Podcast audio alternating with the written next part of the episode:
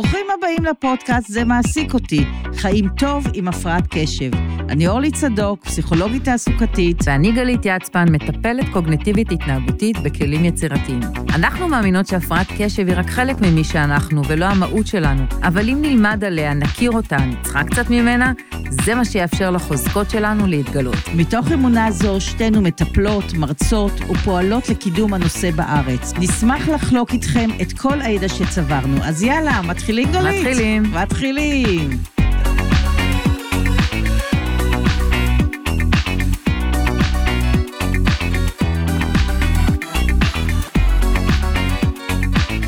היום נדבר על הקושי בהתחלות, הקושי להתחיל משימות. הרבה אנשים עם הפרעת קשב מאוד סובלים מזה.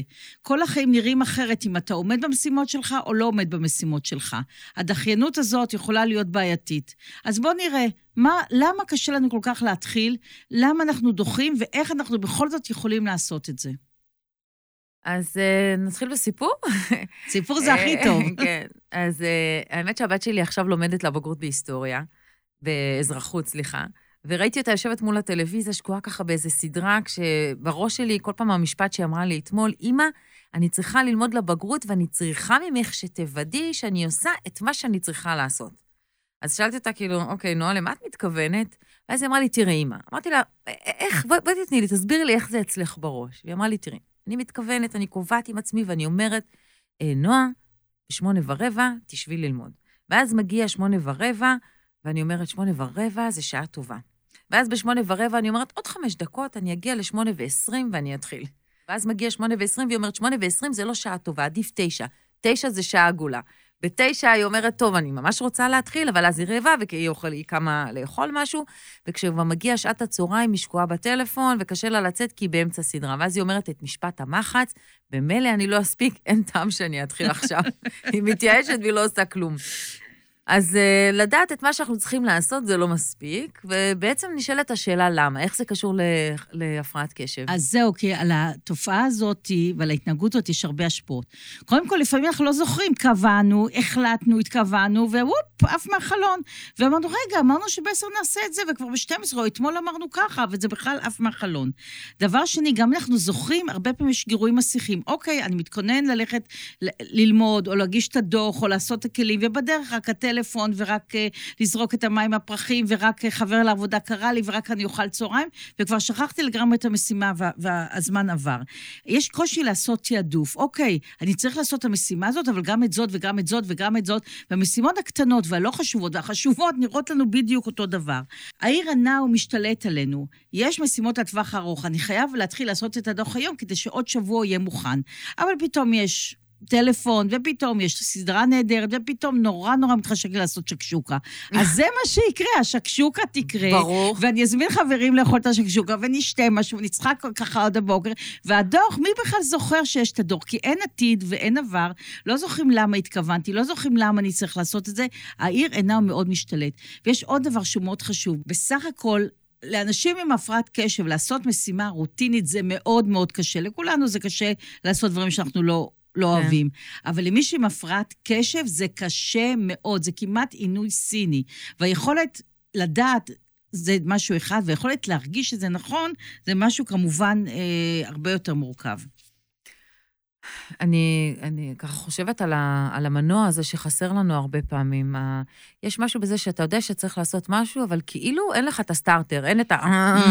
אין, אין את המפתח בתור ה starter שעוזר לנו להעביר מהלך. דימוי נהדר. ולהתחיל. כאילו, באמת חסר לנו את המהלך הזה שאומר, יאללה, drive. Mm. זה גם עוד דבר, כי הרבה אנשים אומרים, אני יודע מה צריך לעשות ואני אעשה את זה. ולאנשים בפרט קשה, אני יודע מה אני צריך לעשות ואני לא אעשה את זה, כי לא בא לי. המרכזיות הזאת של מה שבא לי, היא תופסת את כל המקום, והרבה פעמים זה גורם לראות כאילו, זה לא באמת, אבל כאילו הם לא אחראים, כי הם עושים מה שבא להם. הם מאוד תלויים בעוררות הרגשית כדי לעשות משהו. נכון. נועה שלי, החמודה, אמרה לי, את יודעת, אימא, זה כאילו, בחוויה שלי, זה כאילו אני שוחה בים, mm-hmm. ו... אבל אני בעצם, אין לי... זה אפילו לא שוחה, אני שטה. כאילו, הים לוקח אותי, אני עולה עם הגל, יורדת עם הגל, אין לי בכלל כיוון, היום מוביל אותי לאנשהו, לאיזשהו מקום. ואני אמרתי לה ככה, ואמרתי לה, ואז מה, מה, מה החוויה? היא אמרת לי, אם אתה שט ככה, אתה לא באמת עושה את מה שאתה רוצה, אתה... מגיע לכל מיני מקומות, או שאתה מגיע או שאתה לא מגיע, ובעצם אתה רוצה להגיע למשהו, אתה צריך סירה ומשות, ואתה צריך שיהיה לך גם כיוון ולאן ללכת. זאת אומרת, זה משהו הרבה יותר מורכב מרק לשוט. אתה צריך ממש ככה לבוא עם איזושהי כוונה, עם איזושהי... זה בדיוק העניין מי מנהל אותי? הפרעת הקשב מנהלת אותי, הגירויים המזדמנים על הדרך, הם מנהלים אותי, או שיש לי מנהל אחר שיושב למעלה ואומר, אוקיי, בא לי ככה או לא בא לי ככה, אבל אני זוכר מה חשוב, אני יודעת מה חשוב, וזה הולך לנהל אותי. ויש פה שאלה מאוד גדולה, איך אני מפעילה את המנהל הזה, איך אני גורמת לו לעבוד. אז באמת, מה אנחנו יכולים לעשות בשביל שהמנהל הזה באמת יעבוד? אז קודם כל, הדבר הראשון, הוא הכי חשוב, הוא לדמיין שיש לנו, שהגוף שלנו הוא כמו שלט, ואנחנו לוחצים על כפתור הפאוז, ועושים רגע עצירה לאיזושהי התבוננות פנימית, כדי באמת לראות, רגע, לאן אני צריך להגיע, מה אני צריך לעשות, מין איזושהי עצירה להתבוננות, לשאול את עצמי שלא הדבר, אנחנו הרבה פעמים, הרבה פעמים עושים דברים שהם על אוטומט, ולא שמים לב באותו mm-hmm. רגע מה קורה לי, לאן רציתי להגיע, מה בכלל המשימה שלי. אז לעשות איזו עצירה ולשאול את עצמי, לאן אני רוצה להגיע, מה אני צריך לעשות, זה בשלב הראשון, מה דוחף אותי קדימה. וזה מה שאת אומרת, זה מאוד חשוב, כי זה עושה את כל ההבדל בין מי שמצליח ולא מצליח. מי שיכול לעשות את השיח הפנימי הזה ובאמת לנהל אותו, זה נותן לו את הקצה של החוט, ומי שלא, פשוט הושת מגירוי הגירול, לא יגיע. עוד נקודה, אני חושבת שצריך לציין בהקשר הזה, זה עניין של האשמה. אני נתקלת הרבה פעמים אנשים אומרים, לא עשית, לא עשית, או אני לא בסדר, או אני לא טוב, ובזה זה נגמר. כאילו אם אמרתי לעצמי שאני לא בסדר, ואני לא טוב, וזה דפוק אני, ופעם הבאה אני אעשה, זה מספיק. זה או שזה לא מספיק. נכון, אז באותו רגע, יש אנשים שמה שעוזר להם, שבמקום החלק השופט שאומר להם נו נו נו, כן. יש חלק אחר שהוא לא ביקורתי ולא שופט, אבל הוא דוחף. Mm-hmm. קוראים לזה החלק האחראי, ובאמת, אני לומדת את זה מהמטופלים שלי, אני לומדת את זה מהילדים שלי, זה נורא יפה. יש משהו בעצירה הזאת, אתה כהורה, או אתה כבוס, שיכול לעשות מול מישהו אחר, מול מישהו אחר ולשאול אותו, מה, מה קורה לך ברגע הזה? וכשאתה שואל אותם ובאמת מבין איך המוח שלהם עובד, זה הופך להיות איזשהו כלי. Mm-hmm. אז אני למשל גיליתי שיש אנשים שהכלי שלהם זה שיש להם חלק שהוא לא דורשני ולא אה, כועס, כמו שאמרת, אלא חלק שאומר, נו, כדאי לך לעשות את זה, נו, אתה אחר כך, יהיה לך מה זה כיף אם תעשה את זה, נו, תתקדם, נו, אין הרבה זמן, נו, יאללה, תן עוד פוש כזה קטן, כאילו איזה מאמן כזה, אה, כמו איזה coacher כזה טוב, אבל coacher טוב, לא כעסן, שיושב לך בפנים, ואם אתה עושה pause בשלט ועוצר להקשיב למאמן הטוב, או למאמן הזה ש... הוא יכול להיות החלק האחראי שבך, או מאמן כזה שנותן לך פידבקים טובים, אז רוב הסיכויים שאתה תקשיב למאמן הזה ותגיד, יאללה, שווה לי לעשות את מה שהוא אומר, והעידוד הזה נותן לך באמת איזשהו push-up, אה, איזושהי מוטיבציה לעשות את זה. אז מה שאת בעצם אומרת זה לדמיין תוצאה טובה. זה עוד משהו. כי מה שקורה, בגלל שהעיר אינה, אני צריך לעשות ולא בא לי וזה משתלט עליי, במקום זה לחשוב מה יהיה הלאה. בוא נדמיין את עצמי אחרי שאני אעשה את המשימה, אחרי שאני אמסור את הדוח, אחרי שאני אערוך את הסרט, mm-hmm. אחרי שאני אנקה את הבית, אחרי שאני אצא בזמן ויגיע בזמן לישיבה ולא יכעסו עליי, איך זה ייראה? וזה יכול להיות באמת איזושהי מוטיבציה שעוזרת לנו להתחיל. הרי הרבה פעמים אנשים הפרעת קשב, כן, עושים, אבל מה ברגע האחרון? כי אז הם כבר מרגישים, אין לי ברירה, אני חייב נכון. לעשות, ישבו כל הלילה ואז כן יעשו. אבל זה, זה בסך הכל פתרון גרוע והוא לא טוב למשימות ארוכות טווח. אז תדמיין שעכשיו הרגע האחרון, תיקח את זה באופן קצר, תגיד, אוקיי, עכשיו אני אעשה חצי שעה ואחר כך אני אתן לעצמי פרס. נכון, יש משהו, זה, זה עוד כלי, לדמיין, והפרס בעצם איזשהו עידוד שמפעיל את המוח. אה, יש עוד משהו בדמיון שהוא בעצם מפעיל את הרגש, mm-hmm. ורגשות חיוביים גורמים לנו באמת להנאה ולמוטיבציה. אז אם אני מדמיין איך אני רוצה להרגיש, או איך אני אראה בסוף, ממש כמו לשים איזה שלט כזה, הצלחתי, אני מדמיין כבר את הגלידה של אחרי, בעצם זה איזשהו תגמול למוח שגורם לי לרצות לעשות את זה ולהתקדם. אה, צריך להבין גם שיש רגשות שליליים. כלומר, הרבה פעמים זה לא המשימה עצמה, אלא שאני זוכרת שכל הפעמים הקודמות שאיחרתי, שלא מסרתי את הרתוך, שלא למדתי, זה מה שעולה לי, כל התחושות השליליות מהעבר, והן מציפות אותי. ואם נוכל לעשות דיפרנציאציה, להגיד, אוקיי, מה שהיה הוא לא בהכרח מה שיהיה. שנאת את הלימודים בתיכון, לא בהכרח תשנא את הלימודים באוניברסיטה. הבוס הקודם, כל ישיבה איתו הייתה איומה, זה לא בהכרח עם הבוס החדש. בואו נעשה דיפרנציאציה ונראה מה באמת קורה עכשיו. ולפעמים מה שקורה עכשיו הוא יכול להיות הרבה יותר טוב ממה שקרה בעבר. וזו נקודה חשובה שאני רוצה רגע להתעכב עליה, כי כשאנחנו אומרים למישהו לעשות משהו, אומרים לילד, לך תנעל נעליים, ההורים רואים משימה, או תתחיל שיעורים. אבל הילד או המבוגר שיושב בעבודה, הם לא רואים משימה. בעצם בחוויה שלהם הם רואים איזשהו קיר גדול, הילדים אה, לימדו אותי את זה, המטופלים שלי, שיש שם איזה קיר גדול, שהוא בעצם, א', מפתיע אותם, וזה לא רק לנעול נעליים, יש שם קיר, כמו שאמרת, שעליו יש מין כמו מקרן כזה, כאילו הוקרנו כל התסכולים שלנו, הרגשות שלנו, הניסיונות עבר שלנו, ועל הקיר הזה כתוב, לא יכול, זה לא בשבילי, אה, אולי אני לא אצליח לעשות את זה, הייאוש, הדאגה, החרדה. ובעצם אני לא מתמודד רק עם לנעול נעליים, אני כבר מתמודד עם איזשהו קיר ענק, לגמרי. שאני צריך לעבור אותו. כל ואז, העבר. בדיוק, והרגשות השליליים, ואז ההורה מגיע ואומר, אבל מה הבעיה? אני אמרתי לו לנעול נעליים, אני בסך הכל יצאתי, למה הוא לא מצליח להתחיל?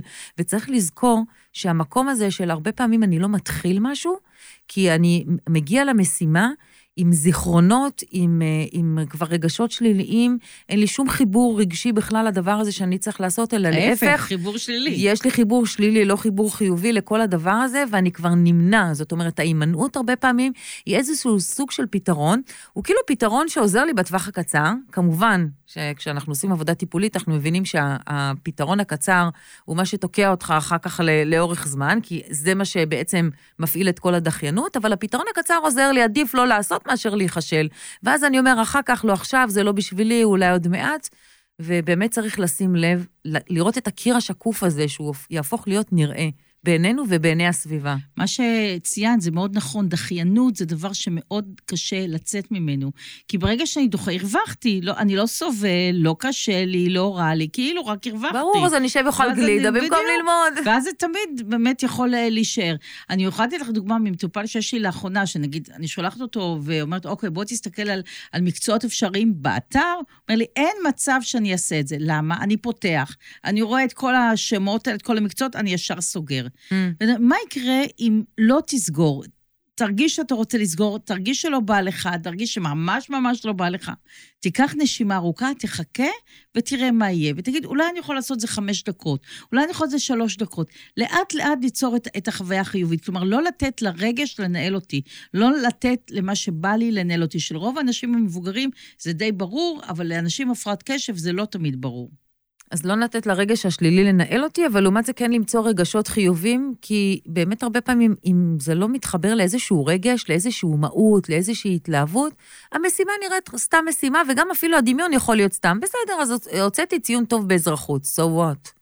אם זה לא משהו שעושה לי כזה וואו, ואיך אני ארגיש אחרי, ואיזה רגשות טובים יתעוררו בי, יתעוררו בי, זה לא... הרגש הוא מצד אחד, לפעמים הוא, הוא מונע מאיתנו לעשות פעולה, ולפעמים הוא דוחף אותנו לעשות פעולה, כי אנחנו רוצים להרגיש טוב, אנחנו רוצים להרגיש שהצלחנו. אבל זה בדיוק העניין, כי אם אני פוחדת מהמבחן באזרחות, אני כבר מראש אגיד, סתם, אזרחות, מה אכפת לי, מי צריך את זה, אף פעם זה לא עוזר, ואם אני ארצה, אני אעשה את זה בעתיד, ואז אני, אני, אני מוחקת את הערך של הדבר הזה. אני בעצם מקרישה, כי לדבר הזה יש ערך, ולהתחיל לנסות אה, את הבגרות בעתיד זה לא תמיד כזה פשוט. אז... אבל בגלל הפחד, אני יורד את המשמעות. ואז צריך מישהו מבחוץ שיעזור לפעמים לראות. אדוני, אם לא תיתן את הדוח, זה יהיה מאוד משמעותי. שלוש פעמים כאלה, אולי תהיה מחוץ לעבודה, ואתה רוצה את העבודה הזאת. אם לא תעשי את הבחינה באזרחות, יכול להיות שבגלל זה לא הולכת לבגרות, לא חבל? כלומר, צריך להבין את המשמעות הזאת שהאדם עצמו מוחק אותה, וקשה לא לראות אותה, צריך את אותו בן אדם מבחוץ שיעזור לו לראות את המשמעות. חבר'ה, הדברים האלה משמעותיים. לפני משמעות, אמרת משהו על, זה לא הרגשות, זה המחשבות שיש לי על הדבר הזה. כן. מה, בעצם אנחנו מגיעים לכל משימה עם איזשהו סל של מחשבות. לפעמים הרגש יניע אותנו, ולפעמים, כמו שאמרת, מחשבות. לעשות, mm-hmm. זה לא בשבילי, מה זה בכלל ייתן לי, ואני חושבת שהמשמעות זה חיבור קצת יותר עמוק ל, לערך, mm-hmm. למה זה ייתן לי, איך אני רוצה להיות כבן אדם, איך אני רוצה להיתפס, כאילו, כמה אני מתאמץ בחיים האלה, האם אני רוצה רק שיהיה לי כיף, או וליהנות מהרגע, או אני חושב קצת על הטווח הארוך, ובאמת אני חושבת שיש פה משהו של, אם יש איזה דפוס חוזר שקשה לי להתניע, שווה לעצור ולבדוק מה קורה לי ברגע הזה, ולפעמים אנחנו לא יכולים לעשות את זה לבד, אנחנו צריכים לעשות את זה בליווי של אימא, או בליווי של איש מקצוע, או בליווי של חברה, כי זה רגע מאוד משמעותי, וזה רגע שיש בו המון גילויים. אני אגלה מה קורה לי ברגע הזה, מה השיח הפנימי, מה הרגשות שמנהלים אותי, הרבה יותר קל יהיה לי להתניע, לשים את, ה, את המפתח, למצוא בדיוק את המפתח שעוזר לי לעשות את ההנאה הזאת, את הסטארטר. אני מאוד מסכימה איתך, כי זה התנאי להכל. להגיד, אני רוצה להיות בן אדם מסוג כזה, אני רוצה להיות בן אדם שמצליח בלימודים, מצליח בעבודה, שמתנהג בצורה טובה, כמו שאני רואה את עצמי בבית, במשפחה, עם הבת זוג שלי, עם הבן זוג שלי, עם הילדים. קודם כל זה, יש לי מוטיבציה. והמוטיבציה היא כזאת כללית מלמעלה, אבל היא חשובה, וזה הגרעין. כי אחרי זה, וכל הטיפים שתכף ניתן, הם קשורים לזה. אם אין לך את המוטיבציה ואתה לא מבין שזה באמת באמת חשוב, שום דבר לא יזיז אותך. אתה מבין שזה חשוב, אתה מבין שזה בעיה. כלומר, להבין שזה בעיה, שאני צריך לטפל. אומר, אה, אתמול בסדר, לא למדתי, היום אני לא... אה, אתמול לא עשיתי את הדוח, היום אני... אה, בסדר, מחר אני אעשה. זה להתעלם מהבעיה. להבין, יש לי בעיה, יש לי בעיה רצינית, ואני צריך לתת לה תשומת לב. אני צריך לעשות משהו אקטיבי, אמיתי, לחשוב טוב, טוב, טוב מה יעזור לי, מה יפעיל אותי, ויש כל מיני שיטות. נכון, אנחנו דיברנו כבר על מלא דברים שעוזרים, אבל אחד הדברים הכי חשובים, שלפעמים אני אנסה את כל השיטות, ויש משהו עם קשב, בגלל שזו הפרעה שלפעמים אה, מאוד קשה לנהל אותה מבחוץ, רק עזרה תרופתית יכולה לעשות את הדבר הזה, להפוך את הדבר הזה לפעולה. ואני אה, רואה הרבה ילדים ומבוגרים עם הפרעת קשב שאומרים, כשאני לוקח את הטיפול התרופתי, פתאום צץ לי במוח כל ה-to-do list, פתאום הדברים נורא ברורים. היכולת הזאת להתיישב על הכיסא, היא פתאום קורית מעצמה, ואתה לא צריך להשקיע הרבה אנרגיה. יש, איזה, מין שקט כזה פנימי, והכל מסביב, כל המסיחים מסביב נעלמים, ואתה יכול להביא את עצמך לעשות את הדבר הזה שאתה רוצה. ולפעמים, והכי חשוב, לעשות את הדבר הזה שאולי אתה לא רוצה, mm-hmm. או רוצה פחות, ולא ייתן לך סיפוק מיידי, ואולי ייתן לך סיפוק בעתיד. כי דווקא... הרבה פעמים אנשים אומרים, טוב, אבל אם היית רוצה, נכון, זה חייב להיות מחובר לרצון ומשמעות, אבל לא כל הדברים שאנחנו צריכים לעשות הם מחוברים לאותו רצון ולאותה משמעות באותו רגע, ולפעמים המשמעות רחוקה והרצון שלנו הוא הרבה יותר קטן, ועוד לא ממש ברור לנו. אז יש משהו בטיפול תרופתי שעוזר, ולכן שווה לנסות אותו. ויש אנשים שרק הדבר הזה עוזר להם להתיישב גם בדבר הזה שבא להם לעשות, כמו לצייר או לפסל.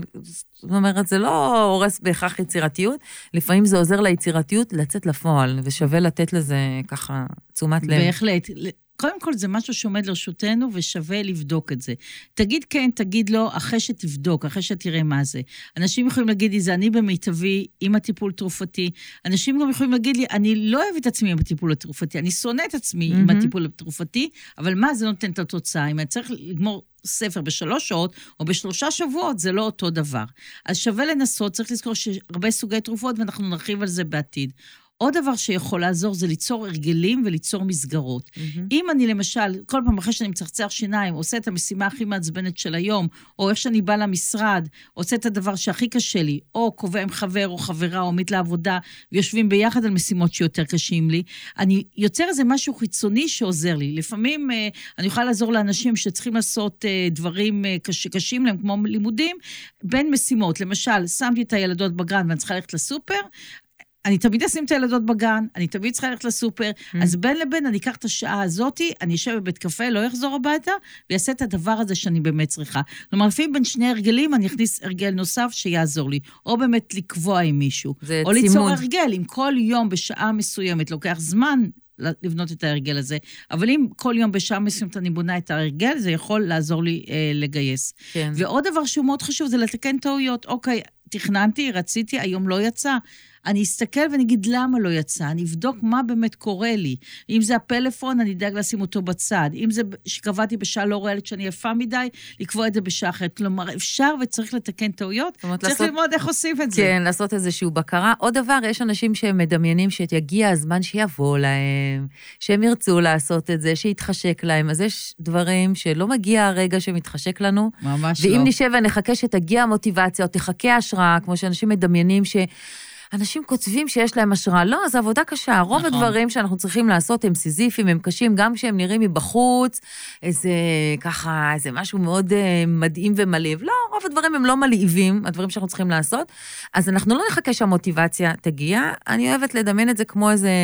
ככה לתת איזה מכה בדומינו שהוא כבר עומד, ולעשות את הפעולה הראשונה. לפעמים אנחנו שמים לב שאנשים לא מתחילים דברים, כי הם קבעו לעשות איזו פעולה מאוד גדולה. לחתוך mm-hmm. סלט זה גדול, אבל אם אני רק אעשה, יוציא את ה... אני אגיד לעצמי, אני מוציאה עכשיו את כל הירקות מהמקרר, זה פעולה קטנה, אז אני אתחיל ממשהו קטן שהוא לא מייאש אותי, שבא לי לעשות אותו, אני אוציא את הירקות מהמקרר, אשים אותם על השי. סביר להניח שאם אני אעשה פעולה אחת קטנה שמראש בראש לא מייאשת אותי, זה כבר כמו, זה יעשה את אפקט הדומינו, וזה ידחוף אותי כבר להביא את הקרש ולעשות את כל החיתוך. למרות שאגב, אני מעדיפה שבא לי לחתוך סלט. אם יש דבר, אם יש דבר אחד שיודע לעשות, עדיף שהוא יעשה אותו. עדיף שהוא יעשה. כן. אני חושבת שמה שקורה ברגעים האלה זה גם ההצפה. רגע, אני צריכה לחתוך סלט, אז כבר אני צריכה לעשות מרק, אז רגע, אני צריכה לעשות את הכלים, אני צריכה לעשות את הכלים, כדאי שקודם אני אסייר את כל הסלון, וכדאי שאני אמצא את שני הטלפונים שכבר החלטתי לעשות ודחיתי הרבה זמן, וכל לא הגירויים האלה ביחד, לא בא לי כלום. ומה שאמרתי לעצמי, רגע, רגע, אורלי, שנייה, אחד, דבר אחד. אחד. מה הכי חשוב עכשיו מהכל? לחתוך את הסלט, בסדר. אז רק זה ונתרכז בזה, וכל הדברים האחרים יעלו, אבל לבקש מהם יפה, קצת לחכות בפינה, ולעשות אחד, אחד, אחד. כי ההצפה הזאת היא באמת משתקת. נכון, ולא לזכור שאנחנו טיפוסים מתלהבים, אז אם הצלחנו בדבר אחד, כבר באותו יום נרצה לעשות את כל הפעולות, נמצא את עצמנו בלילה שרועים, ואנחנו אומרים, עד כאן, הספיק לי היום הזה, אני לא יכול יותר, הכל נופל על הכתפיים שלי. זאת אומרת, יש לנו נטייה שכשאנחנו כבר נכנסים למשהו, אנחנו עושים עוד דבר, כמו שאת אמרת, ועוד דבר ועוד דבר, לא להגיע להתשה. ויסות כבר אמרנו, ויסות כבר אמרנו. נכון, אורלי, כמו היומן שלך שנגיע אליו. עוד נגיד הרבה פעמים. אז בואו נסכם. נסכם. אז אה, איפה היינו? על מה דיברנו? רגע. איבדתי את זה, אה, על התחלות, על התחלות. אמרת לסכם, אני עוד בהתחלה. אז מה היה לנו? היה לנו שהתחלה זה לא משהו שהוא פשוט בכלל, וכשאנחנו אה, אומרים למישהו, תעשה משהו, אנחנו צריכים לזכור שהוא לא רואה לפניו רק את המשימה, אלא לפעמים זה קיר גדול שמאוד קשה לעבור אותו, ואנחנו צריכים לתת לו, אה, אנחנו צריכים לעזור לו לעבור את הקיר הזה. אה, או שבן אדם יעזור לעצמו. כן. אם הוא יהיה יותר מודע לזה. נכון, אנחנו צריכים שגם הסביבה וגם הוא יראו שיש שם קיר, ובעצם זה לא פשוט לעבור. אה, לעצור ולברר בעצם למה אני עושה את מה שאני עושה, איך זה יעזור לי.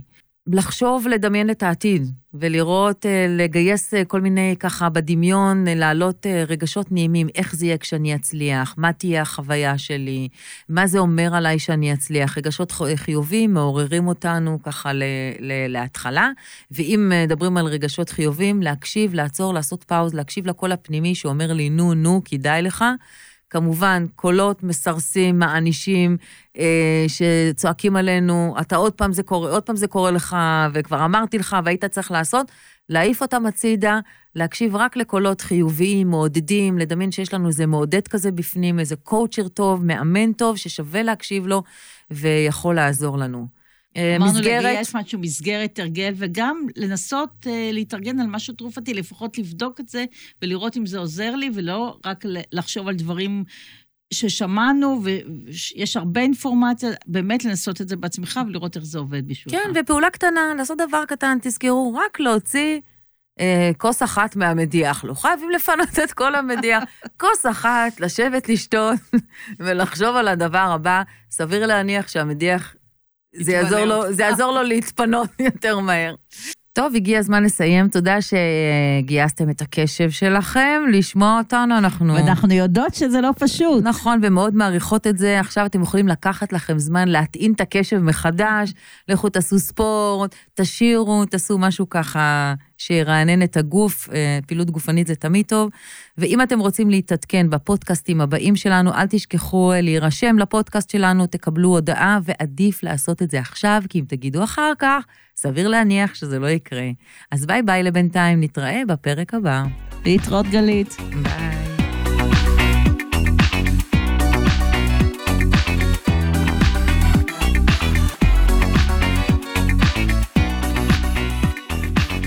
שתקישו ב...